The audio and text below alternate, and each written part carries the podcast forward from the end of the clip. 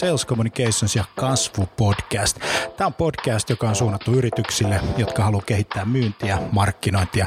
Eri toten puhutaan paljon asiaa konversioista, myynnistä, markkinoinnista, HubSpotista, markkinoinnin automaatiosta, inbound-markkinoinnista. Ja tässä podcastissa kaikki on myyntiä, markkinointia. Mun nimi on Jani Aaltonen. Tervetuloa mukaan. Okei, sitten luodaan nämä profiilit tai sitten käytetään ostajapersonia, jos on jo luotu valmiiksi ne.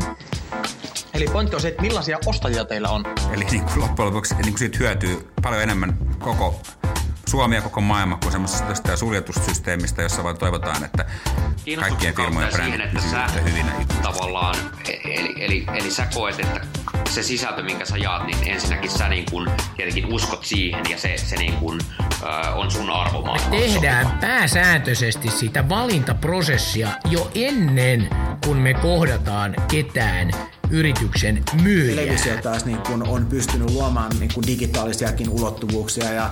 Mihin, mihin sitten kaiken niin kuin verotuksenkin mm. pitää sillä tavalla osua, eikä, eikä niinkään tulisi koskea siihen yritykseen, että se on vain niin yksi järjestäytymistapa. Ei se tarvitse mitään Richard Bransonia, että jokainen ihminen voi olla oman elämänsä Branson. Kaikki liittyy ihmisten käyttäytymisen muutokseen, joka vie aina pidempään kuin me ollaan alun perin ajateltu.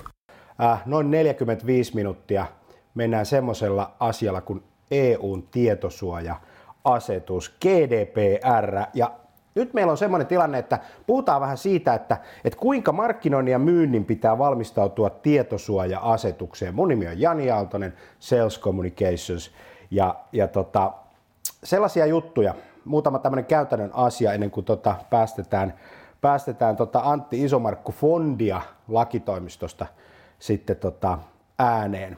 Semmoisia aiheita, mitä käsitellään, on se, että mikä on GDPR ja miksi yritysten pitää olla siitä erityisen kiinnostuneita. Ja sitten vielä niin, että mitä se vaatii myynnistä ja mitä se vaatii markkinoinnista. Ja henkilökohtaisesti mun täytyy sanoa, että on erittäin lähellä mun sydäntä. Me ollaan pitkään Sales Communicationsista puhuttu sellaisella aiheella kuin, että lopettakaa ihmisten kiusaaminen markkinoinnissa ja mainonnassa ja keskittymään tuottamaan arvoa. Ja, ja tämä laki mun henkilökohtaisen mielipiteen mukaan auttaa tukemaan tässä meidän missiosta. Kysy, siellä on Q&A, tuossa sun paneeli, siinä, siinä Zoom-paneelissa. Äh, kysy äh, Antilta sitten sellaisia asioita, mitä webinaarin aikana niin tota, tulee mieleen. Tämä on siinä mielessä niin kuin loistava webinaari, että meillä on lähes 400 ilmoittautunutta – GDPR kiinnostaa, se tulee ensi keväänä, nyt on sun aika alkaa tekemään asioita.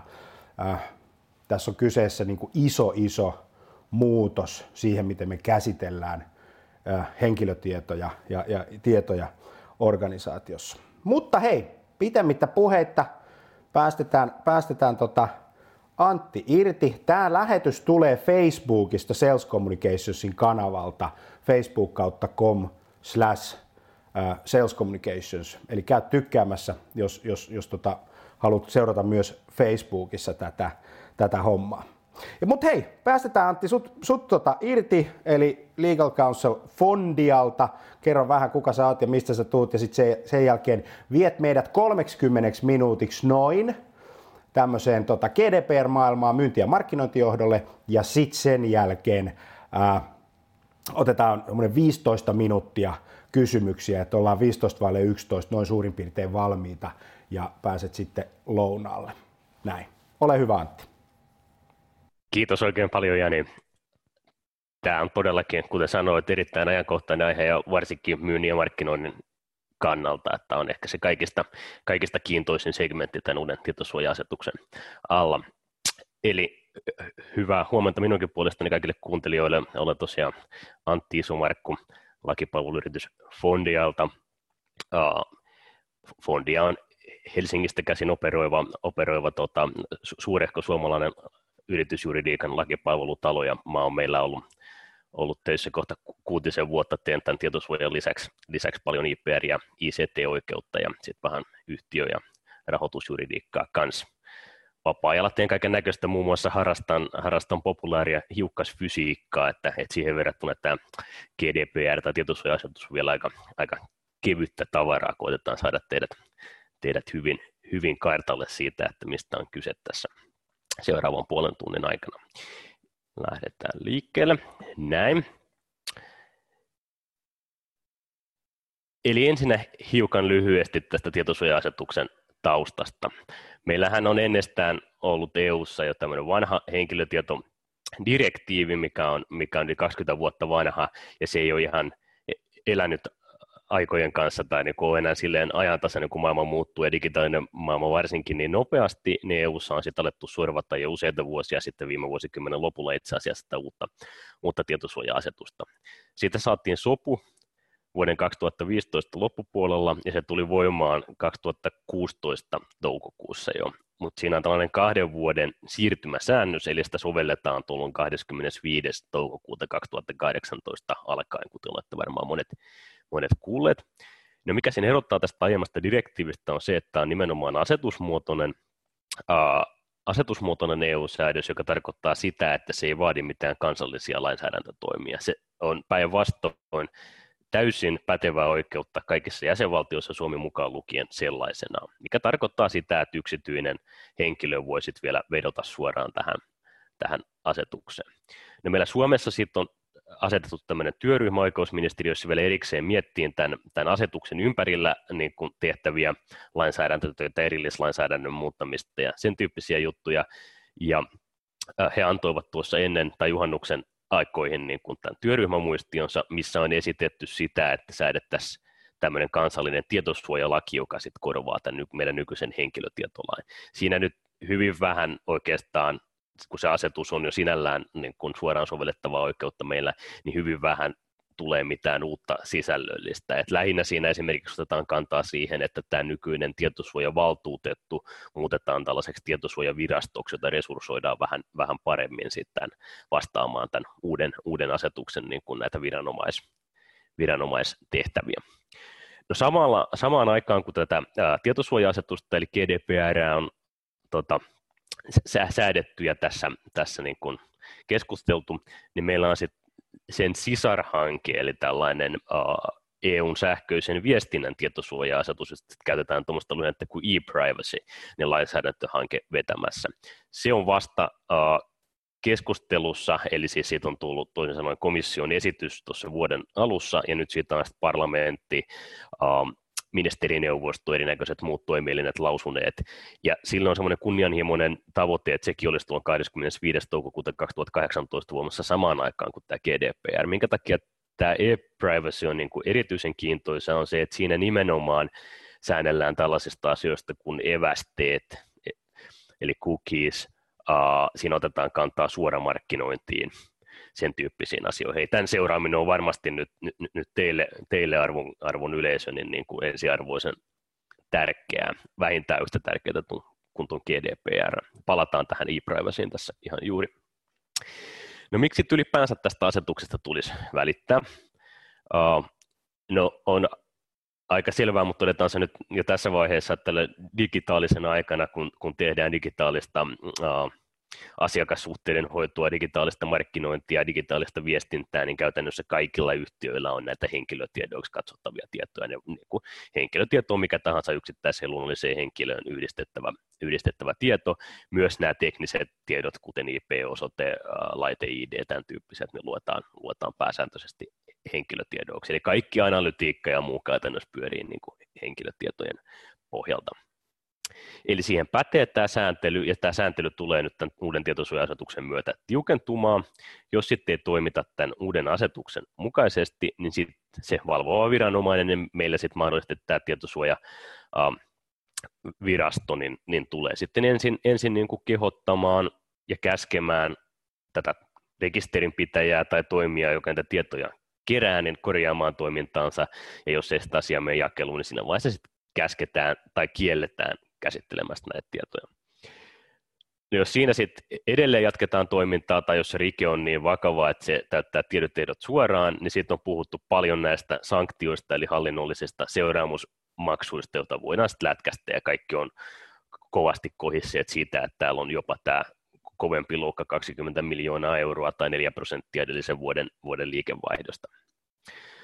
Uh, no mä en ehkä, tota, no, sanktiot on tietysti oleellinen ja, ja niin on tarkoituskin olla niin kuin kova, kova pelote, mutta niihin ei kannata nyt, nyt niin kuin tarttua, tarttua ehkä liiaksi ja, ja lu, luulen, siellä oli joku kysynyt jo etukäteen, että missä kohtaa tätä niin kuin valvontaa aletaan suorittaa ja näin, niin voin kyllä ihan rehellisesti sanoa, että en, en itse ainakaan usko, että silloin 25. toukokuuta 2018 kello 7.30 aamulla niin tietosuojavaltuutettu tulee, tulee miehien ja naisten mustissa puvuissa kanssa, kokonaisen armadan kanssa, niin teidän ovelle kolkutteleen ja vie, vie kaikki niin kuin tietokoneet ja muut, että et, et, ei, ei se ihan, ihan silloin 25. 5. toukokuuta niin, niin ei tulla ratsaamaan kaikkien, kaikkien yritysten tietovarantoja tätä varten, että et silleen vähän, vähän jäitä hattuun, hattuun noiden sanktioidenkin osalta.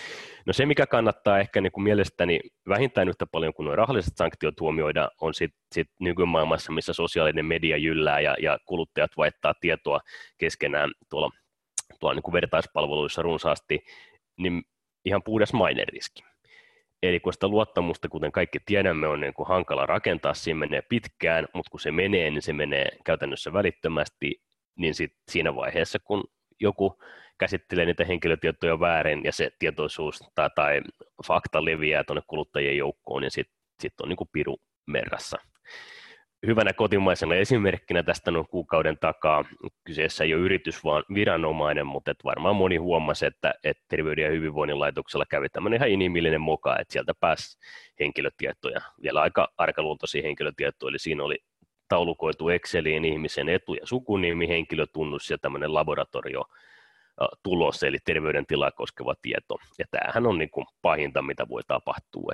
Että, tuossa vasemmassa alakulmassa näette näette tämän kirjeen, jonka THL sitten joutui pääjohtajan johtajan niin nimellä lähettämään näille rekisteröidyille, eli henkilöille, joiden tietoja oli kerätty ja jotka oli julkisuuteen sitten vuotaneet. Ja, ja tällainen vaatimus tulee nyt sitten olemaan todellisuutta, todellisuutta tämän GDPRnkin alla, että yritysten Euroopassa ja Suomessa tulee jatkossa ilmoittaa näistä tietovuodoista vuodoista viranomaisille ja mahdollisesti itsenäinen rekisteröityneille. Ja väitän, että kukaan teistä ei varmaan tuollaista kirjettä halua sitten asiakkaille joutua lähettämään, että, että sikäli kannattaa olla, olla hereillä. No, tästä tietosuoja-asetuksen yleisistä vaatimuksista lyhyesti tai pähkinänkuoressa, mitä ne nyt niin kuin, mm, konkreettisesti ja tarkkaan on. No ykkösenä ihan keskeisenä mm, uutena velvoitteena on tämmöinen osoitusvelvollisuus joka tarkoittaa sitä, että kun tähän asti kaikesti ottaen on riittänyt se, että sanotaan, että joo, meillä on tietosuoja ja tietoturva hoidettu asianmukaisesti, emme kerää asiattomasti henkilötietoja jne, niin jatkossa tämä pitää pystyä niin kuin paljon tarkemmalla tasolla osoittamaan ja dokumentoimaan. Eli ykkösohjeeni teille on, niin kuin, että dokumentoikaa kaikki. No tästä oli kysymys, että millä tarkkuusasteella tämä osoitusvelvollisuus dokumentointi tulee sitten toteuttaa niin sanoisin, että lähtökohta on, että aika tarkalla tasolla. Toki niin, että jos te käsittelette uh, suhteellisen vähän henkilötietoja tai epäsäännöllisemmin, tai siellä ei ole niin arkaluontoisia tietoja, se ei ole niin riskialtista se tietojen käsittely, niin sitten ei tarvitse dokumentoida ihan niin paljon kuin sit, jos teidän koko liiketoiminta pyörii tämän datan analysoinnin analysoinnin ympärillä ja siellä on kymmenien tuhansien ihmisten niin kuin aineisto ja siellä on erittäin paljon näitä henkilötietoja. Niin sitten sitä osoitusvelvollisuutta tavallaan, koska se riski myös, mikä siihen tietojen käsittelyyn liittyy, niin on kohonnut, niin tämä osoitusvelvollisuuskin on kohotettu. Ylipäänsä tämän uuden asetuksen alla puhutaan aiempaa enemmän tämmöisestä riskilähtöisestä ajattelusta, eli teidän, teidän rekisterinpitäjien, jotka keräätte ja käsittelette näitä henkilötietoja, niin teidän on aiempaa enemmän niin kuin itse arvioitava sitä riskiä ja sitten tavallaan asetettava tämä dokumentoinnin ja ka- kaikkien muiden niin kuin suojakeinojen taso sen mukaisesti, kuinka riskaapelia se käsittely on. No kohta kaksi. Käsittelyn peruste ja tarkoitus pitää määrittää. Eli siellä suoraan siellä asetuksessa on kuusi tämmöistä perustetta, joilla henkilötietoja voidaan käsitellä. Niistä teille todennäköisesti oleellisimmat on joko henkilön tämän rekisteröidyn, josta tietoja kerätään, antaman suostumuksen perusteella ensinnäkin. Toisekseen sopimuksen valmistelemiseksi tai täytäntöön panemiseksi. Ja sitten kolmantena rekisterinpitäjän eli teidän tai jonkun muun oikeutetun edun toteuttamiseksi. Tämä oikeutettu etu merkittävä ja siitä on paljon puhuttu. Se varmaan tulee myynnissä ja markkinoinnissakin tulette tekemään tällä perusteella tätä tietojen käsittelyä, mutta siinä täytyy huomata, että se on heikompi peruste sit, kuin tämä suostumus- tai sopimuspohjainen käsittely. Ja siihen liittyy jo siinä asetuksen tasolla se, että et, mm, tai siinä todetaan, että oikeutettu etu, sitä tulee niin kuin verrata näiden rekisteröityjen eli henkilöiden, joista tietoja kerätään, niin heidän tavallaan oikeuksiinsa ja vapauksiinsa. Eli siinä tehdään tämmöistä intressipunnintaa, että kumman, kumman intressi on niin kuin tavallaan perustellumpi. No se peruste täytyy saada äh, selville ja tarkoitus, eli täytyy selittää, mihin näitä tietoja käsitellään, ja tämä täytyy tehdä jo ennen kuin näitä tietoja aletaan käsitellä. Eli ennen kuin on kerätty yhtään liidiä tai muuta, niin täytyisi olla niin kuin mietittynä, että, että millä perusteella me nyt näitä kerätään ja mihin tarkoituksiin me näitä käytetään. Tuo tarkoitus voi olla aika helppo lähtökohtaisesti, mutta esimerkiksi analytiikan puolella, missä kerätään käytännössä hirvittävä määrä dataa ja sitten sieltä koetetaan löytää jotain johdonmukaisuuksia tai yhdistäviä tekijöitä tai tai, tai uh, muuten hyödyntää sitä dataa, niin sielläpä voikin olla niin, että ette, ette itsekään välttämättä tiedä, että, että, että mitä sieltä datasta vielä tulee nouseen ja mihin sitä tullaan hyödyntämään, niin tämä on vähän kyseenalainen nyt sitten uuden asetuksen alla, että se pitäisi pystyä aika tarkkaan etukäteen määrittämään, että mi, mihin sitä analy- analytiikkadataa käytetään. No kohtana kolme, jos käsittelyperusteena on tämä rekisteröidyn suostumus, teidän asiakkaan tai liidin tai jonkun muun suostumus, niin täytyy huomioida, että asetuksen myötä siihen suostumuksen hankkimiseen liittyvät kriteerit on kiristyneet. Sen täytyy olla informoitu, yksiselitteinen, vapaaehtoinen, osoitettavissa. Toisin sanoen, siellä täytyy olla tämmöinen erillinen, selvästi muusta sopimusehdoista tai tekstistä tai markkinointidatasta esiin nouseva lause, jossa selitetään, että, tai siinä on ensinnäkin vieressä checkboxi, jonka voi valita, tämmöinen valintaruutu. Se ei saa olla etukäteen valittu se valintaruutu, tämän henkilön täytyy se itse siihen niin kuin yksiselitteisesti klikata, ja sitten siinä täytyy olla joku hyvin selkeä teksti, että, että täten annan suostumukseni henkilötietojeni keräämiseen ja käsittelemiseen niin kuin markkinointi suora markkinointi ja myynti niin kuin tarkoituksessa vaikkapa. Tämä on se ihan minimi. Sitten voi olla best practices, voi olla vielä eritellä vaikkapa, että missä kanavissa, että, että tietojen käsittelyn uutiskirjettä varten tai, tai puhelinmarkkinointia varten tai, tai näin.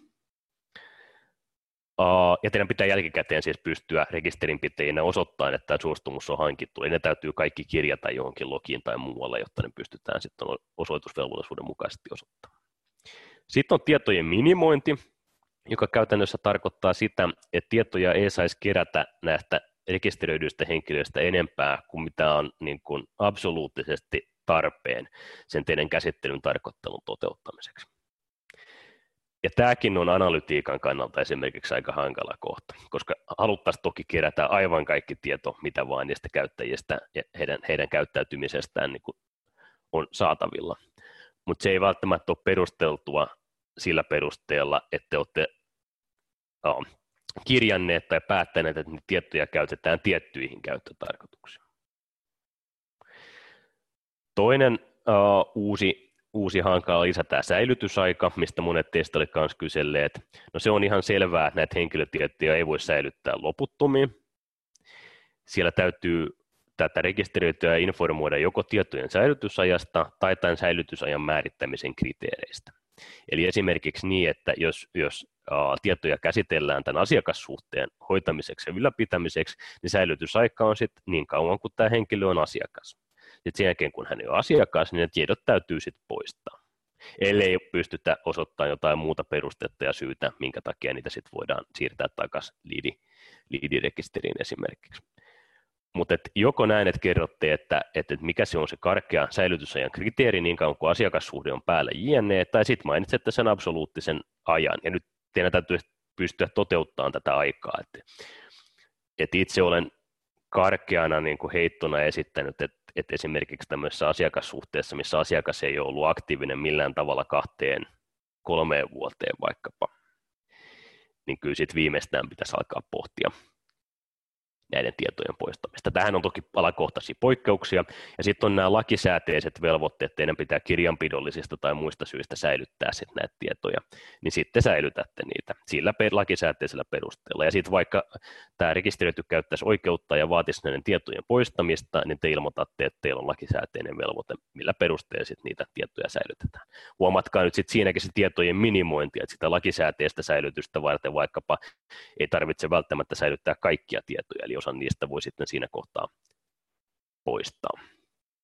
No sitten toinen sivu näitä vaatimuksia lyhyesti ja ytimekkäästi, niin kaikki oikeastaan tässä edellisellä ja tällä sivulla läpikäydyt asiat tulisi käytännössä informoida näille rekisteröidyille itselleen. Suomessa meillä on tämä järjestelmä, että me ollaan käytetty näitä rekisteriselosteita, henkilörekisteriselosteita, mitä on laitettu palveluiden yhteyteen tai nettisivuille. Mielestäni erittäin hyvä tapa hoitaa tämä velvoite. Eli jatkossa puhutaan näistä tietosuojaselosteista vähän laajemmassa mielessä tämän asetuksen myötä, niin laaditte sellaisen ja laitatte sen nettisivuille ja palveluiden yhteyteen. Niin sitä kautta tämä teidän informointivelvollisuus on, on hoidettu. No niitä rekisteröityjä täytyy myös informoida ja heille pitää tarjota mahdollisuus toteuttaa näitä oikeuksia, joista osa on jo vanhastaan ollut olemassa. Ne ei edes tule uutena tämän asetuksen myötä, niin kuin jotkut ovat käsittäneet. On siellä kyllä uusiakin tämmöisiä oikeuksia, mutta käytännössä heille pitää pyynnöstä näille rekisteröityneille antaa, antaa nämä heidän tietonsa katsottaviksi, eli kertoa, mitä tietoja heistä on kerätty, tarjota mahdollisuus korjata väärät tiedot, mahdollisuus pyytää tietojensa poistamista, ellei ole sitten tosiaan joku poikkeus, minkä perusteella niitä voidaan sitten vielä säilyttää. Ja heillä on sitten uutuutena tämmöinen, että he voi pyytää sitten tietoja, niin kun, tietojaan tietyissä tilanteissa ulos sieltä teidän tietojärjestelmistä, jotta he sitten voi käyttää niitä muihin, muihin tilanteisiin ja tarkoituksiin. Sitten on vielä vastustamisoikeus, mihin tullaan tuossa profiloinnin ja markkinoinnin yhteydessä. Uudestaan, no kohta kahdeksan, alihankkijoiden kanssa on tehtävä tämmöiset kirjalliset tietojen käsittelysopimukset, eli jos hankitte pilvipalvelua tai sitä analyysipalvelua ulkopuolelta, teette oikeastaan mitä tahansa sopimuksia jonkun toisen osapuolen kanssa, ja sitten käytätte näitä teidän asiakkaiden liidien muiden niin kuin henkilötietoja sit siellä, siellä palvelussa osana sitä prosessointia, niin on tehtävä nämä tietojen käsittelysopimukset. Sitten on vielä erikseen kysymys tästä EUn ulkopuolelle siirrettävistä tiedoista, mikä voi tulla tuommoisessa tilanteessa muun muassa esille, niin sekin on tämän asetuksen yhteydessä käsitelty, eli, eli siinä vaiheessa, jos siirrätte tietoja EU-etäalueen ulkopuolella vaikkapa Jenkkeihin, niin se on kyllä sallittua asetuksella tämmöinen tietojen siirto, mutta siitäkin täytyy sitten kirjallisesti, kirjallisesti sopia ja varmistaa, että siellä on, siellä on riittävät tietosuojan takeet yleensähän nämä palveluntarjoajat on yhdysvaltalaisia, niin heillä on muun muassa EUn kanssa tämä Privacy Shield-järjestelmä, mihin yritykset on liittyneet. Katsotte, että yritys löytyy sieltä Privacy Shield-listalta tai että he käyttää esimerkiksi näitä EUn komission muotoilemia mallilausekkeita tietosuojan toteuttamiseksi, niin sitten ollaan turvallisilla vesillä ja tietoja voi sitten siinä alihankintasuhteessa siirtää. Osaan organisaatiosta on valittava tämmöinen tietosuoja vastaava. Uh, tästä on nyt annettu ohjeistusta useammaltakin taholta, että millaisiin, ja siitä on vähän ristiriitaa, että, että, että mikä sitten, mikä sit, minkälaisia nyt oikeasti on ne yhtiöt, mihin tuo tietosuoja vastaava pitää valita. Eli käytännössä julkisviranomaisiin ainakin, uh, semmoisiin, jotka käsitte, organisaatioita, jotka käsittelee arkaluontoista tietoa, tota, terveystietoa esimerkiksi tai rikosrekisteritietoja. Ja sitten kolmantena tämmöiset organisaatiot, joiden ydintehtäviin kuuluu laaja-alainen ja säännöllinen henkilötietojen käsittely. No tästä kohdasta on esitetty mielipiteitä, että tämä tarkoittaisi kaikkia internetajan yhtiöitä, koska niillä kaikilla on laajamittaista ja toistuvaa tietojen käsittelyä tuskin se nyt käytännössä voi ihan sitäkään tarkoittaa. Eli älkää nyt heti ensimmäisenä menkö paniikkiin, tuommoinen tietosuoja vastaava on valittava, mutta kunkin organisaation on hyvä miettiä, että onko teidän toiminta, kuinka, kuinka suurta tietomassaa käsittelette, millaisia riskejä siihen jälleen kerran liittyy, olisiko syytä valita toi tietosuoja vastaava. Ja sitten dokumentoitte jälleen kerran tämän osoitusvelvollisuuden osoittamiseksi sen, että minkä takia joko valitsitte tai ette valinneet.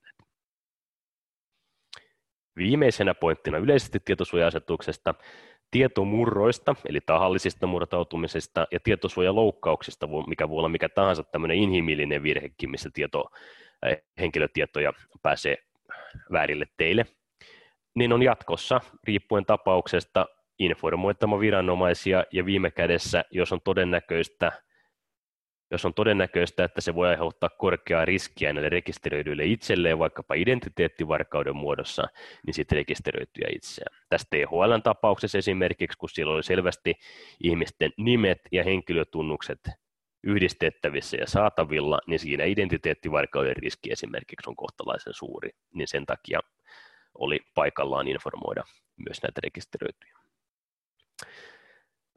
Yhdysvaltalaisen tietoturvajätin Cisco toimari John Chambers on todennut ehkä hiukan kärjestää, että on kahden tyyppisiä yhtiöitä, niitä, joita, niitä joihin on jo murtauduttu ja niitä, jotka ei vaan tiedä, että, että niihin on murtauduttu. Ehkä tämä on vähän kärjestetty, mutta jos on laajentaa näihin tietotu, uh, tietosuojaloukkauksiin, niin on ilmeistä, että ennemmin tai myöhemmin – jokaisessa yrityksessä tulee jonkun tyyppinen tietosuoja poikkeama, esimerkiksi tietoja katoaa tai niissä on jotain kummallista tai, tai näin tulee, tulee haittaohjelmia tai jotain, niin, niin näihin kaikkiin on hyvä olla olemassa mallit, ne tulee olla etukäteen mietittyinä. No sitten mennään oikeastaan päivän varsinaiseen teemaan, erityisesti myyntiä ja markkinoita koskeviin vaatimuksiin. Ja nyt siirrytään enemmän ehkä GDPRn alta, vaikka se tässä rinnan kulkeekin, niin sitten sinne e-privacyn niin kuin tontille myös. Eli sähköiseen suoramarkkinointiin on pyydettävä, kuten tähänkin asti on pitänyt pyytää, erillinen suostumus yksityisiltä kuluttajilta. Ja nyt se niin kuin keskeinen kysymys, kun se oli paljon kysytty, että mitä niin kuin tehdään näille nykyisille liidiä muille, muille rekistereille. Niin ihan ensimmäinen juttu on se, että teidän pitäisi koettaa varmistaa, että onko kun niitä rekistereitä on koottu, esimerkiksi tuolla suostumusperusteella, niin onko se suostumus pyydetty sellaisella tavalla, joka, joka niin kuin on tämän uuden asetuksen mukainen. Eli muistatte, sen piti olla informoitu, yksiselitteinen, selkeä, osoitettavissa. Jos te ette täytä näitä uh, uuden suostumuksen vaatimuksia, niin sitten on niin, että teidän täytyy näiltä vanhoilta asiakkailta pyytää suostumus uudestaan, jos, jos uh, haluatte heidän tietojaan sit, sit niinku käyttää. Ja huomatkaa nyt, tämä on se, mistä on paljon keskusteltu ja mistä on myös tullut kysymyksiä, että olisi niin, että, että sitten ei saa tai että tässä e-privacy-esityksessä olisi niin, että yrityksillekin tulisi tämä etukäteinen opt-in, eli suostumus tälle suoramarkkinoinnille. Se johtuu siitä, että tämän tyyppinen lause oli siellä aivan alkuperäisessä ensimmäisessä komission äh, la, tota, lainsäädäntöehdotuksessa. Se otettiin sitä hyvin, tästä kohtaa hyvin nopeasti muutettiin.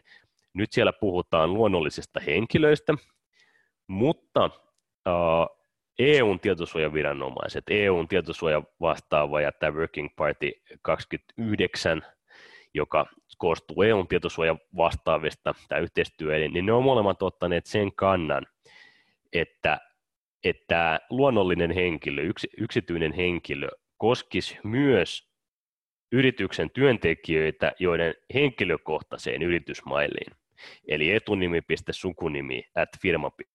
jotain, lähetetään tällaista mainontaa. Meillä Suomessakin tietosuoja vastaava on esittänyt aiemmissa henkilötietolain alaisissa kannanotoissa, että jos, jos tällaisiin osoitteisiin lähetetään mainontaa ja se ei liity henkilön ydintehtäviin, niin tämä on ehkä vähän siinä ja siinä. Nyt jatkossa se olisi sitten tämän EU-asetuksen alla riippumatta siitä, että miten ne tehtävät tarkkaan ottaen edes välttämättä on. No tästä käydään nyt hyvin kiivasta keskustelua jälleen kerran älkää pelästykö nyt tätä, tätä niin kuin vielä hirveästi. Tämä ei ole voimassa tämä e-privacy-asetus ja tästä lobataan tällä hetkellä EU-tasolla aika kovaa, koska markkinointi tota, järjestöt ja yhteistyöelimet on tähän heränneet. Voi hyvin olla, että tuo kohta menee vielä uusiksi siellä asetuksessa, mutta tätä on erittäin tärkeää kunkin teistä seurata, koska, koska kaikki ymmärtää, että se on aika oleellista, tarvitseeko näiltä yritys, yritys tota, yrityksen työntekijöiltä kysyä eteen, etukäteen sitä lupaa vai ei. Muistakaa nyt sitten aina, että kun lähe, alatte lähettää heille sitä markkinointiviestiä, niin ensimmäisestä viestistä lähtien siinä täytyy olla se opt-out, eli lupa kieltää se sitten vähintään.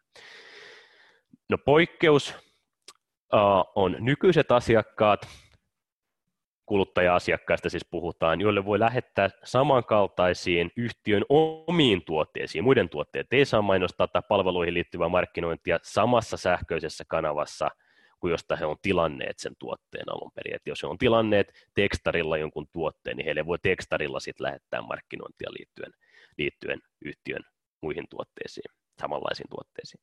Tässäkin on se kielto-oikeus, jota täytyy tarjota jo siinä vaiheessa, kun he käytännössä tilaa sen ensimmäisen tuotteen. Eli opt-outti olemassa. Ja rekisteröityä on aina informoitava viestin markkinointiluonteesta, kun puhutaan sähköistä suoramarkkinoista, kuka sen markkinoinnin toteuttaa, ja sitten kerrottava nämä oikeudet, että hänellä on oikeus, oikeus perua se suostumuksensa. No sitten on tämä profilointi, mikä tulee tämän uuden asetuksen olla merkittävänä, koska ja tätähän käytetään siis käytännössä profilointia ja analytiikkaa siihen, että sit voidaan kohdentaa tätä markkinointia. Niin profiilimainonnan osalta rekisteröidyllä on oikeus kieltää henkilötietojensa profilointi, varsinkin suoramarkkinointitarkoituksiin, ja silloin sen tulee loppua. Ja sitten hän voi kieltää tietojensa käsittelyn tähän suoramarkkinointiin, niin ne täytyy poistaa sieltä rekisteristä kokonaan. Ja tästäkin oikeudesta on informoitava ihan niin kuin kaikista muistakin oikeuksista niin siellä tietosuojaselosteen yhteydessä, kun henkilötietojen käsittelyn tarkoitus on nyt tämä myynti ja markkinointi. Sitten sivulla kaksi, puhelinmyynti, joka ei kaikilta osin ole sähköistä suoramarkkinointia, jos ei siellä ole tämmöisiä automaattisia soitto- tai viestijärjestelmiä, mutta siihen liittyen on nyt ehdotettu, että jatkossa ei enää voi soittaa tuntemattomasta numerosta, vaan on käytettävä numeroa tai tämmöistä erillistä markkinointietuliitettä, jonka perusteella tämä rekisteröity voi yhdistää tämän puhelun siihen mainostajaan ja jälkikäteen sitten niin kuin tunnistaa, kenestä on kyse, koska selvittää asiaa, jos siinä on ollut jotain epäilyttävää vaikkapa siinä myynti, myyntipuhelussa on esitetty, tämä nyt ei ole kovin todennäköistä, että puheluitakin koskisi tuo etukäteisen suostumuksen vaatimus, mistä edellisellä sivulla puhuttiin, on, että ei ole sitä samaa sähköistä suoramarkkinointia, niin, niin todennäköisesti sitä ei tulla katsomaan, että, että tässä tapauksessa puhelujen kylmäsoittojen yhteydestä tarvittaisiin, mutta todennäköisesti tullaan rakentamaan tämmöisiä kattavampia kansallisia kieltolistoja, mille sitten ihmiset voi, rekisteröidät voi liittyä kieltääkseen heille soittelua. Mutta muistakaa nyt, että joka tapauksessa sitä rekisteröityä tulee informoida siitä, että hänellä on oikeus kieltää tämä puhelin markkinointikin, vaikka ei tarvitse etukäteen kysyä lupaa. Evästeiden osalta tilanne on myös vähän auki. Lainsäätäjä halusi, että päästään pois tästä tilanteesta, missä käyttäjän täytyy koko ajan klikkailla näitä evästeitä, ok, ok, kiitos tai ei, sellaiseen tilanteeseen, missä olisi vähän selvempää, joten nyt sitten on ehdotettu, että kaikkiin nettiselaimiin tulisi niiden asennuksen tai käyttöönoton yhteydessä tämmöinen pakollinen tietosuoja valinta, missä valitaan, että minkä tyyppisiä evästeitä sallitaan. Nettisivun käytön kannalta oleelliset ää, evästeet ei edes vaadi todennäköisesti suostumusta ja tämmöiset, mitkä pitää huolta siitä, että ostoskori on ajan tasalla tai että siellä näkyy oikeat tiedot, tiedot sivuilla jne mutta suostumusta sit voisi, niin kun, tai se pitäisi erikseen antaa näille muille evästeille, missä erotettaisiin sivun ylläpitäjän oma analytiikka ja sitten kolmansien osapuolten tuottama analytiikka ja esimerkiksi kohdennettu mainonta ja markkinointi jne. Eli sitten sieltä voisi kieltää esimerkiksi, että okei, teidän omilta palvelilta pyörivä analytiikka ja laitedata on ihan ok, mutta en halua, että Google Analytics tai, tai joku muu käy mun niin tietoja esimerkiksi keräämässä. No nyt sitten Uh, tässä uusimmalla lausuntokierroksella ministerineuvosto taisi esittää sitä, että siihen tulisi nyt semmoinen poikkeus, kun tämä on aika hankala, hankala kohta, että sitten kolmannen osapuolen evästeiden kohdalta tätä suostumusta ei nyt sitten vaadittaisi puhtaan analytiikan yhteydessä. Kyllä sitten, jos on kysymys niin kuin mainonnasta. Sitten päästään mielenkiintoisiin analytiikan ja mainonnan rajanvetoihin, että missä vaiheessa tämä tekee tämä eväste ja kolmannen osapuolen palvelu mainontaa, ja milloin se sitten tekee sitä, tai milloin se tekee analytiikkaa ja milloin se tekee mainontaa, varsinkin jos se analytiikan pohjalta sit myöhemmin kohdennetaan sitä mainontaa. Mutta tämä on myös nyt vähän auki. Tätäkin pitää seurata nyt tässä syksyn ja talven mittaan erittäin tarkasti. Ja nyt sitten taas kerran huomatkaa analytiikassa, jos aiemmin sanottu, että siinäkin pitäisi pystyä osoittamaan sitten etukäteen, että mihin sitä tietoa ollaan käyttämässä, eikä niin, että hupsis kerättiin kaikki data ja mitäs me tällä nyt sitten tehdäänkään. Eli kun ennen vanhaan summa summarum riitti, että sanotaan, että tietosuojasta pidetään huolta, niin nyt sitten pitää oikeasti dokumentoida, informoida, kertoa millaista markkinointia ollaan tekemässä ja kertoa rekisteröidylle, että hän saa sit siitä niin optata uloskin. Ja sitten täytyy huomioida se optiin niissä kuluttajasuhteissa. No sitten konkreettisesti, mitä tarvitsisi tehdä, vielä nopeasti ja lyhyesti. No ensinnäkin luoda prosessit teillä talon sisällä siihen, että miten näihin kuluttajilta, asiakkailta, mahdollisesti liideltäkin tuleviin pyyntöihin, että näyttäkää mulle mun tiedot tai haluan muuttaa tai poistaa niitä, niin miten niihin reagoidaan, että se menee saumattomasti ja teillä on joku, joka sitä vastaa. Sitten pitää dokumentoida, dokumentoida, dokumentoida, eli sen osoitusvelvollisuuden osoit, niin kuin toteuttamiseksi, niin kirjoittakaa paperille. Jo vähän niin kuin tyhmältäkin tuntuvasti miettikää paperilla niin kuin auki nämä asiat. Varmistakaa niistä suostumuksista, että ne on kerätty oikein, koska jos ei ole, niin sitten ette voi käyttää sitä, sitä dataa tämän uuden, uuden asetuksen alla. Katsokaa, että niin nettisivuilla ja sovelluksessa olevat tietosuojaselosteet on ajan tasalla, asetuksen mukaisia. Varmistakaa, että alihankkijoiden kanssa on tehty tuo tietojen käsittelysopimus tai liite, missä tehdään vastuunjako, ja että silloin on sovittu sitä EUn ulkopuolelle siirtämisestä, ja huom myös, että siitä EU-etä ulkopuolelle siirtämisestä pitäisi olla tuolla tietosuojaselosteessa maininta sille rekisteröidylle myös. No keskeisin, tai yksi keskeisimmistä juttuista oman henkilökunnan tietosuojatietoisuuden herätteleminen. Eli että kaikki teidän työntekijät tajuu, kuin tärkeä tämä asia on ja miten tähän pitää suhtautua. Ja sitten vikana ja erittäin tärkeänä teille seurata tätä e-privacy-asetuksen edistymistä, kun siellä sit on näitä myyntiä ja markkinointia koskevia tärkeitä juttuja, joista kaksi tärkeintä varmaankin tuo yritysasiakkaiden etukäteinen suostumus siihen sähköiseen suoramarkkinointiin ja sitten se evästeiden, evästeiden tota, rooli, mihin niistä tarvitaan suostumusta ja mihin sitten ei jatkossa. No mistä sitten lähtee liikkeelle tässä toteuttamisessa? Yksi, kartoittakaa tietysti nykytilanne, jotta tiedätte, mitä pitää tehdä, mikä on pielessä, mikä ei.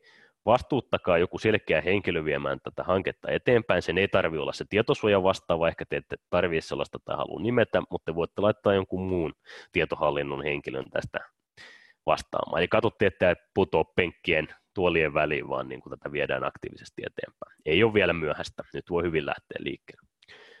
Päivitystyöt on hyvä aloittaa esimerkiksi tietosuojaselosteesta ja tuosta käsittelysopimuksesta. Niistä saa yleisen hyvän kuvan jo siitä, miten te tietoja käsittelette ja mitä tarvitsee tehdä, ne on konkreettisia dokumentteja, mitkä nyt tämän asetuksen myötä käytännössä on pakko tehdä muutenkin. Mietitte sitten vielä neljäntenä, miten viestitte tämän koko kuvion teidän asiakkaille, liideille ja kumppaneille. Tämä lainsäädäntö usein kun juttelen asiakkaiden kanssa, niin nähdään niin, että, että, että maailma loppuu ja niin kuin kaikki kiva markkinointi kielletään. Ei se nyt ihan näinkään ole, se tulee toki jossain määrin hankaloitumaan, täytyy miettiä ratkaisuja, se varmaan jonkun verran maksaa teille, mutta sitten tämä täytyy kääntää niin kuin päinvastoin, että teidän täytyy pystyä kertomaan asiakkaan, että no meillä teidän henkilötiedoista huolehditaan ja tässä niin kuin nousevan tai kasvavan henkilö tietojen, tota, tietosuojan maailmassa, niin me ollaan semmoinen taho, joka, joka niin kuin ottaa vakavasti nämä asiat, niin sitten se on myyntivaltti siinä vaiheessa. Ja viimeisenä viidentenä asiana, jos sitten tuntuu siltä, että omat aika ja rahkeet ei riitä, menee liian monimutkaiseksi tai muuten, niin sitten hankkikaa ulkopuolesta apua. Me esimerkiksi yllättäen mielellämme autetaan näissä tietosuojaan liittyvissä asioissa. Siinä oli lyhyesti ja ytimekkäästi nyt tämän aamun keskeiset pointit. Sitten Jani. Loistavaa Antti. Erittäin hieno. Tota, kiitos oikein ammattitaitoinen ja asiapitoinen esitys niin kuin aiheesta EUn tietosuoja-asetus. Tota, kysymys, otetaan muutamia kysymyksiä tähän, tähän tota, loppuun. Mua kiinnostaa semmoinen niin yksinkertaisesti, jos jos ajattelet niin kuin myynnin ja markkinoinnin kannalta, niin mikä on sun mielestä lain henki? Niin kuin, mitä tällä niin kuin haetaan ää, jos sun pitäisi laittaa Twitteriin, että GDPR on ja se lain henki sille kuluttajalle ja, ja ihmisille, niin mitä se tarkoittaa? se tarkoittaa sitä, että kuluttajille tai ylipäänsä näille rekisteröidyiden tietoja kerätään, kun he voivat olla tietysti yritys, yritysihmisiä kanssa, niin tota, heidän niin kuin oikeuksiaan parannetaan, heitä koitetaan herätellä valvomaan omaa tietosuojaansa, ei kiellä kaikkea, mutta niin kuin pyrkii kitkemään tämmöisiä markkinoilla valinneita, ehkä vähän villejäkin niin kuin käytänteitä. Nyt niin se, se, minkä takia tämä on niin mun mielestä tosi mielenkiintoista, on se, että nyt kun me Sales Communications edustaa niin inbound-markkinointia, joka tarkoittaa sitä, että, että koitetaan houkutella ihmisiä merkittävillä sisällöillä, sellaisella sisällöllä, joka on heille merkityksellistä, niin tässä niin kontekstissa tämä laki niin itse asiassa niin parantaa, tämä on mun oma tulkinta siitä, että, että se parantaa niin kuin, markkinoinnin laatua, tai sen pitäisi parantaa markkinoinnin laatua, koska silloin kun yritykset oikeasti haluaa tuottaa arvoa ihmisille, niin ihmiset mielellään tilaa. Me ollaan tämmöisessä subscription economissa, tämmöisessä niin tilausperusteisessa asiassa, niin silloinhan eh, tavallaan, että, että jos se ihminen on sitoutunut, se asiakas, niin se mielellään kyllä sitten niinku ostaa. Ja laki tavallaan suojaa sitten semmoista niinku spämmäämistä, cold callingia, tämmöistä push-markkinointia, jossa, jossa tota, yritys itse päättää, että hei mennään markkinoille ja tungetaan kaikki kanavat täyteen meidän viestejä, koitetaan niinku häiritä. No onko tämä sun mielestä oikein vai väärä tulkinta, tai voiko näin nyt ylipäätään edes sanoa? Voi ihan varmasti, ja mun mielestä ihan kohtuu, kohtuu hyväkin tulkinta, niin kuin, että eihän tämä nyt kaikkia käytänteitä niin kuin markkinoilta, markkinoilta estää, että kyllä sitä niin kuin kylmäsoittoa ja, ja niin kuin, vahvaa niin kuin määrällistä markkinointia voi tehdä jatkossakin, mutta että siinä on vain tiukentuvat, tiukentuvat ehdot, että kyllä se tulee ajan markkinoijia ja niin kuin mainostajia siihen suuntaan, että, että sitä asiakasta mieluummin, tai koetaan niin, että, että täytyy tarjota jo siinä vaiheessa just sitä, just sitä sisältöä, ja sitten ei ole lainkaan tässä uudessa siis laissa millään tavalla asetuksessa kielletty, etteikö voisi tehdä niin, että hei, anna sun tiedot, niin me annetaan sulle tätä sisältöä tavallaan, että kyllä niitä siinä yhteydessä saa, saa totta kai niitä tietoja sitten kuluttajalta pyytää vastineeksi, häntä täytyy vain informoida jälleen kerran läpinäkyvästi, että mitä niillä tiedoilla ollaan, ollaan tekemässä, mutta paljon mieluummin kuluttaja varmaan sit, tai, tai siihen tämä niin kuin läpinäkyvyys ja, ja heidän oikeuksiensa niin kuin korostaminen ja muu heitä ajaa, että he miettii aiempaa enemmän, mitä mä saan tästä niin kuin markkinoinnista tavallaan irti. Toi on tosi, tosi tota, äh, hyvä pointti. Me ollaan huomattu ihan markkinoinnin tuloksissa nyt kaikille markkinoille, jotka kuuntelee, kun me ollaan lopetettu niin kun, HubSpotissa esimerkiksi on tämmöinen, toiminnallisuus, että kaikki ne kontaktit, joita siellä tietokannassa on, jotka on sinne itse tulleet, itse siis sainanneet sisään, niin kun lopetetaan heille markkinointi, jolla on niin kuin low engagement, sä viittasit tuossa noin, että jos sulla on niin kuin asiakastietokanta ja siellä on niin kuin muutama vuosi vanhoja asiakkuuksia, niin, niin kysymys kuuluu, että sä et oikeasti enää markkinoilla tee niillä mitään. Että vaikka sä kuinka yrität niille markkinoida, niin ei, ei sieltä niinku tuu mitään tuloksia, että se vaan niinku häirintää ja sitten se on niinku huonoa niinku maineille. No niin, nyt kun me poistetaan tällaiset ihmiset ja tällaiset kontaktit, jotka ei ota mitään yhteyttä, ei avaa sähköpostia, eivät ole sosiaalisessa mediassa aktiivisia, eivät tule käymään verkkosivuilla. Niistä ei ole yksinkertaisesti, se ovat siis käytännössä katsoen niin kuin yhtiötä kohtaan täysin näkömättömiä. No, mitä tapahtuu, kun poistetaan näille ihmisille markkinointi? Niin kaikki numerot lähtee ylös. Sähköpostiavausreitit lähtee ylös, konversiosuhteet lähtee ylös ja tota, ää, sitten tavallaan kun, kun asiakkaiden kanssa keskustellaan puhelimitse tai face to face, niin keskustelut on vaan yksinkertaisesti mielenkiintoisempia. Eli mun mielestä niin kuin data tukee ja tämä laki tukee tätä toimintaa tosi hyvin. Hei, muutama kysymys täällä näin. Ää, täällä täällä tota Hanna Lamado kysyy, että ostamme asiakasrekisteriä sen ylläpidon ulkopuoliselta firmalta. Mikä on heidän roolinsa, eli pitäisikö olla heidän vastuulla tuottaa palvelu, joka on GDPR mukainen. Sä viittasit tähän lupa-asiaan. Niin mitä se käytännössä tarkoittaa? Eli hyvin lyhyesti, ja. te olette edelleen henkilörekisterin tämä rekisterinpitäjä, koska te määritätte, te keräätte tämän datan asiakkailta ja te määräätte, mihin sitä käytetään. Tämä teille palvelun toimittava järjestelmätoimittaja on teidän käsittelijä eli alihankkija käytännössä. Ja kyllä, teidän täytyy sitten uuden asetuksen myötä tehdä tämä kirjallinen DPA-sopimus, missä sovitaan tästä vastuunjaosta ja lukuisista muista asioista, mutta totta kai, kun teette sitä järjestelmää rakentaneet, ettekä voisi siihen vaikuttaa, niin täytyyhän teidän sitten vyöryttää heille sitä vastuuta ja vaatia, että he tavallaan pitää huolta, että heidän järjestelmänsä on niin kuin GDPR yhteensopiva ja että sieltä esimerkiksi voidaan muuttaa ja poistaa niitä tietoja tämän asetuksen vaatimalla, vaatimalla tavalla. Tämä on toki hankala keskustelu sitten kaikkien järjestelmän näiden toimittajien kanssa, kun he sanoivat, että joo, joo, kyllä, kyllä varmasti on, ja vähintään toukokuussa 2015 ollaan niin kuin ja näin, mutta joudutte vähän ehkä heitä niin kuin pushaamaan siinä, että näyttäkää nyt vähän tarkemmin, miten olette nämä asiat tekemässä. Hei, hyvä. Sitten Heli Järvenpää kysyy tämmöiset, jos asiakas on valinnut selaimestaan, ettei halua antaa tietojaan markkinointikäyttöön, kun sä viittasit tuohon selain, selain-asiaan, kautta profilointiin, ja me puolestamme keräämme tällaisia tietoja verkkosivulta. Riittääkö, että tiedotamme sivulla tietoa keräävämme ja asiakaspalvelua käyttämällä hyväksyy keruun? Vai pitääkö saada ruksaamaan hyväksyntä vai miten tämä tiedon keräämättä jättäminen käytännössä toteutetaan? Nyt mennään aika detaljeihin, mutta mm. tuota, tästä niin. on niin kuin, tästä on paljon puhuttu, että miten kun tällä hetkellä se on käytännössä niin, että kun ländäät nettisivulle, niin siellähän jo se eväste ruksuttaa taustalla. Eli, eli siinä vaiheessa se niin kuin kieltäminen on tavallaan myöhäistä, kun se on jo käynnissä. Niin ky, ky, kyllä tätä säädettäessä EU-lainsäädäntö oli vähän sitä mieltä, että tähän pitäisi tulla niin kuin muutos, että tavallaan se kysytään. Silloin selainta käyttöön otettaessa jo tämä yleinen asetus, eli se on voimassa kaikille nettisivuille sen jälkeen, ja sitten siellä käytettäisiin näitä do not track tyyppisiä signaaleja. No, kaikki teknisemmät kaverit tietää, että tuolla evä, evä, evästepuolella ei näitä signaaleita erityyppisiä, tai niiden niin kuin, niiden käyttö on vähän, vähän hazardia siinä mielessä, että ei ole olemassa tämmöistä standardia vielä, mikä, mikä niin kuin tavallaan kieltäisi, kieltäisi kaikki, kaikki, kaikki toiminnallisuudet ja kaiken träkkäyksen sieltä taustalta. Eli tästä tulee kyllä niin kuin mielenkiintoinen kysymys siitä, miten tämä teknisesti niin kuin saadaan, saadaan samalle sivulle, mutta kyllä lainsäätäjän lähtökohta oli se, että et, et kuluttaja valitsee jatkossa jo ennen kuin hän menee yhdellekään nettisivulle, että et haluuko hän niitä evästeitä vai ei, ja sitten nettisivun uh, nettisivun pystyyn laitteen joutuu sitten noudattamaan tätä, että et, et niiden evästeet täytyy rakentaa silleen, että niitä ei sitten sinne asenneta, jos on näin etukäteen valittu. Mutta. Joo. Mulla hei on sähköposti täynnä kysymyksiä, että osto, osta listoja.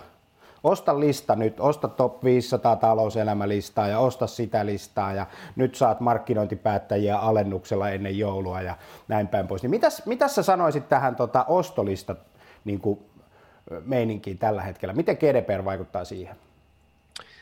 No vaikuttaa, siis voitte ostaa, ei mitään ongelmaa jatkossakin, niin kuin, mutta teidän täytyy totta kai varmistaa, että he on hankkineet ne tiedot jollain GDPR yhteensopivalla tavalla.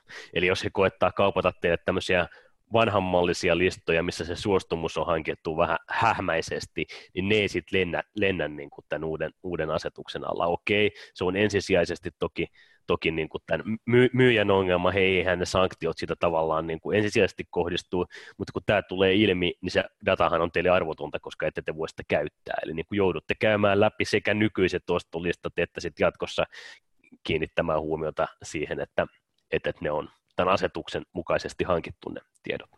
Hei, sitten muutama vielä ennen kuin lopetetaan. Arno Ukskoski kysyy, että miten uutiskirjeen nykyiset tilaajat, pitääkö heiltä kysyä uudestaan lupa vai voidaanko heitä pitää edelleen listalla? Osa henkilöistä on kerätty listalle asemavaltuutusten valtuutuksen myötä, niin, niin mitäs, mitäs tota vinkkejä Arnolle tähän? Erittäin hyvä kysymys. Riippuu nyt aika paljon siitä, että just millä tavalla ja millä perusteella te olette näitä vanhoja tietoja keränneet. Jos siellä on sekaisin suostumuksen perusteella kerättyä jostain markkinointitapahtumista ja sitten sopimuksen perusteella nykyisiä asiakkaita ja sitten näitä asemavaltuutuspäättäjä ja muita, niin näistä täytyy sitten vähän miettiä erikseen, että miten kenellekin on niinku perusteet. Noihin päättäjärekistereihin – saattaa jatkossa olla perusteita ihan sen oikeutetun e-, e-, edunkin pohjalta. Se on hyvä kysymys, siitä on paljon mietitty, mutta sitten miettikää ainakin se, että siellä ei voi hirveästi sit muuta tietoa olla kuin henkilön, henkilön nimet ja sähköpostiosoite, plus että informoitte aina, aina, että hänellä on oikeus poistua sieltä listalta. Sitten jos on kerätty suostumuksen perusteella, niin sitten taas täytyisi katsoa, että onko niitä, niitä tota, tämän nykyisen uuden asetuksen mukaisia suostumuksia vai ei. Jos ei ole, niin sitten täytyisi hakea suostumus jne, jne. Sitten jos on kaikki iloisesti sekaisin, ettekä oikein tiedä, miten on kerätty mitään tai näin, niin sitten varmaan turvallisin vaihtoehto on joko olla käyttämättä tästä listaa tai alkaa niin kuin keräillä niitä uudestaan. Musta semmoinen hyvä, hyvä kohta, tämä on aika villi ajatus, mutta, mutta tota, jos on esimerkiksi semmoinen tilanne, että on vaihdossa CRM-järjestelmä tai, tai ne nykyiset kontaktit, jotka siellä järjestelmissä on, niin mä oon koittanut niin kuin ohjeistaa sillä tavalla niin kuin ihmisiä, että et, ja ne ei niin kuin tuota mitään, niille ei markkinoida tai niille markkinoidaan, mutta sieltä on huonot luvut ja se ei niin kuin toimi, niin tuhotkaa se lista. Varsinkin siinä järjestelmän vaihdon yhteydessä ennen niin kuin, niin kuin tota GDPR, niin aloittakaa tyhjältä pöydältä nykyiset asiakkaat mukaan, siellä saattaa olla tuottamus, koko markkinointirekisteri, ja sitten rupeatte keräämään tu- suostumuksella ihan nollasta, aikaa menee vähän aikaa, rupeatte tuottaa niin kuin hyvää sisältöä, niin sen jälkeen se, se, se tietokanta, joka siellä on, niin se on heti kerrasta oikein. Niin siinä ei tarvitse käydä semmoista niin kuin keskustelua. Mitä sä sanoisit tähän? E-, erittäin rohkea heitto ja varmaan hyvä heitto. Mä luulen, että kuulijat saattaa olla osittain, osittain kauhistuneet, että, että, että miten näin, mutta että, mi, mi, miksei käytännössä? Tai ainakin niin, että, että kun vaihtaa sitä järjestelmää, niin ei nyt automaattisesti dumppaa Excelissä kaikkea niitä 30 000 niin kuin liidiä sinne, joista, joista 28 000 on niin kuin täysin, täysin kylmiä, että kävisit vähän, vähän läpi, että mitä sisältöä tätä, että mitä liidejä sinne oikeasti halutaan tuoda ja keskittyä sitten niihin, kysyisi niiltä ne luvat ja unohtaisi, unohtaisi ne loput, koska kuten sanoit jo tuossa aiemmassa kommentissa ihan, ihan hyvin, niin tavallaan tämän ä, tietojen niin kuin säilytysajan näkökulmasta niin on vähän kyseenalaista, että tuommoiset markkinointiliiditkin siellä istuu niin kuin ihan, ihan loputtomiin, jos ne ei ikinä reagoi mihinkään, että kyllä sitä ainakin kannattaa pohtia vakavissa. Ja mikään tutkimus ei muuten tue sitä, että, että tota, semmoinen markkinointi toimisi millään tavalla versus se markkinointi, jossa sulla on oikeasti lupa ja se ihminen on itse tilannut, niin sehän on päivän selvää. Että semmoista tutkimusta ei ole, että saatat jonkun listan jostakin tai jonkun vanhan rupeat sinne niin kuin tykittää ja sä saisit niin kuin parempia tuloksia sillä tavalla, kuin sillä tavalla, että ihmiset on itse sainanneet listalle. Hei, viimeinen kysymys. Meillä on ihan hirveästi kysymyksiä ja, tota, ja täällä on ollut porukkaakin niin kuin reilu parisataa 400 lähes ilmoittautu. Tallenne muuten tulee. Hei, niin tota, tota, tota. Nyt tämmöinen viimeinen kysymys. Miikka Jokela kysyi tästä suostumuksesta. Että kun joudutaan pyytämään uusi suostumus, voiko suostumuksen saada esimerkiksi sähköpostilla, vastaa tähän mailiin, käy täältä, tai sitten ohjataan jonnekin, käy täältä valitsemassa, jos et halua meiltä meiltä tota jatkossa sähköpostia. Tämä koskee nyt siis sähköpostimarkkinointia, mutta, mutta miten tämä suostumus pyydetään, niin kuin, että se on niin kuin tämän asetuksen lain mukainen? Eri, erittäin hyvä kysymys, mikä tota, ei ainakaan niin, että et, et menet tänne ja klikkaa, jos et halua meiltä, meiltä mailia. Se nimenomaan nyt, huomatkaa, se suostumus piti pyytää niin päin, että haluan, ha, haluan niin kuin viestejä. Et yksiselitteinen, selkeä, hän valitsee näin, että toi, toi on niin kuin enemmän opt-outti toi en halua, että et, et, et muotoilkaa se silleen positiivisin, positiivisin päin. Uh, riittääkö toi, että lähetetään mailissa niin kuin viesti, että et, et, et klikkaa tai kerro tähän suostumuksen, saattaa jopa, jopa riittää. Sen pitää olla sitten jälkikäteen toki dokumentoitavissa, että teidän täytyy ottaa ne mailit talteen, mutta et, et kyllä se on ihan mahdollista, että et, et sillä voisi kerätä ne uudet suostumukset varmasti. Sitten mietitte jälleen kerran sitä viestintää, että onko se massasähköposti niin kuin se, se paras tapa. Voi olla osassa tapauksia, että se on se, se, on se helpoin, helpoin ja paras tapa niin kuin ne jatkoa varten, jatkoa varten kerätä. Mutta tota, kiitos hei kaikista Joo. kysymyksistä ja tosiaan munkin yhteystiedot tuossa on, niin, niin mielellään, jos, jos teillä on lisää kysymyksiä, niin olkaa, olkaa yhteydessä, niin pohditaan, pohditaan mitä, mitä teidän tapauksessa voidaan tehdä ja saa vähän tarkemmin kiinni sit siitä, että mikä, mikä kunkin, niin kun, kunkin teidän yrityksen kohdalla on se niin kun, kysymys tai, tai tarve.